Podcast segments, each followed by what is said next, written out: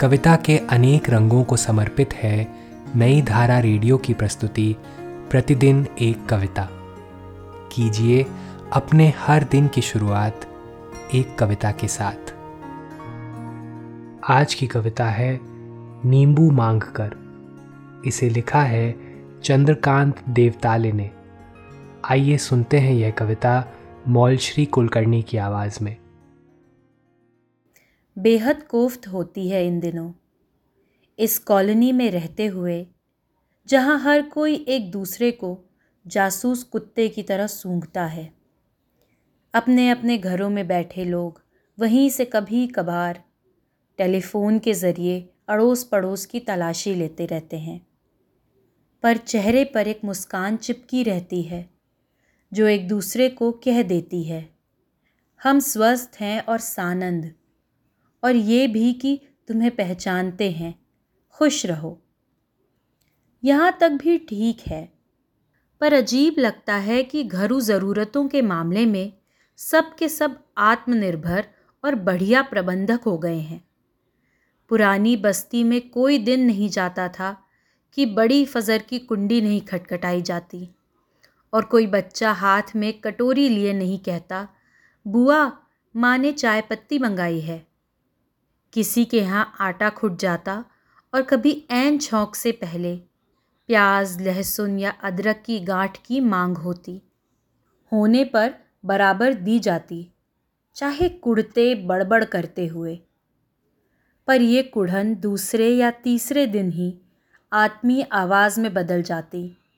जब जाना पड़ता कहते हुए, भाभी, देख थोड़ी देर पहले ही ख़त्म हुआ दूध।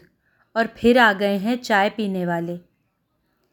रोज़मर्रा की ऐसी मांगा टूँगी की फहरिस्त में और भी कई चीज़ें शामिल रहती, जैसे तुलसी के पत्ते या कढ़ी नीम, बेसन बड़े भगोने, बाम की शीशी और वक्त पड़ने पर दस बीस रुपए भी। और इनके साथ ही आपसी सुख दुख भी बढ़ता रहता, जो इस पृथ्वी का दिया होता प्राकृतिक। और दुनिया के हत्यारों का भी। पर इस कॉलोनी में लगता है, सभी घरों में अपने अपने बाज़ार हैं और बैंकें भी। पर नींबू शायद ही मिले। हाँ नींबू एक सुबह मैं इसी को मांगने दो तीन घर गया।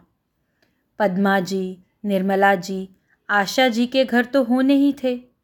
नींबू, क्योंकि इसके पेड़ भी हैं उनके यहाँ। पर हर जगह से नहीं है, का टका सा जवाब मिला। मैंने फ़ोन भी किए। दीपा जी ने तो यहाँ तक कह दिया, क्यों मांगते हैं आप मुझसे नींबू? मैं क्या जवाब देता?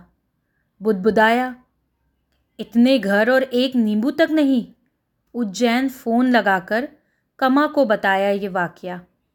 वहीं से वो बड़बड़ाई। वहाँ मांगा देही का रिवाज नहीं, समझाया था पहले ही। फिर भी तुम बाज नहीं आए आदत से अपनी। वहाँ इंदौर में नींबू मांगकर तुमने यहाँ उज्जैन में मेरी नाक कटवा ही दी। हँसी आई मुझे अपनी नाक पर हाथ फेरते, जो कायम मुकम्मल थी और साबुत भी। आज की कविता को आप पॉडकास्ट के शो नोट्स में पढ़ सकते हैं। आप जहाँ भी प्रतिदिन एक कविता सुन रहे हैं वहाँ अपने कमेंट शेयर करना ना भूलें।